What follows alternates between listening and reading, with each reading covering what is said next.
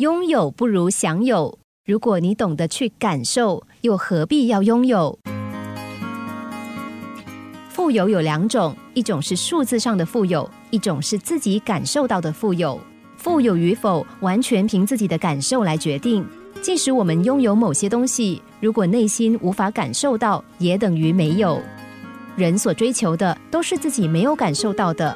比方说，有些人没有感受到爱，就会去追求被爱。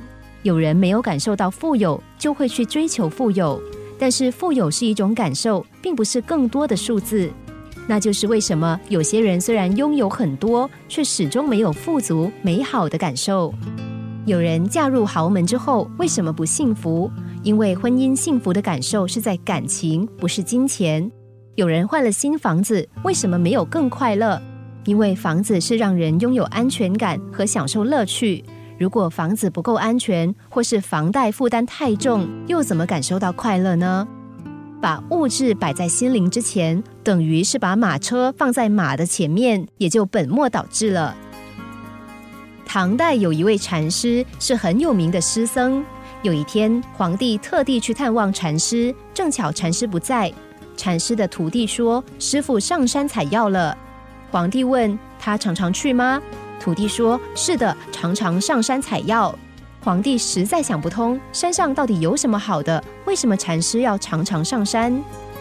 又一天，皇帝遇到了禅师，问他到底山中有什么乐趣？禅师说：“陛下，山中有白云，有清风，有鸟鸣。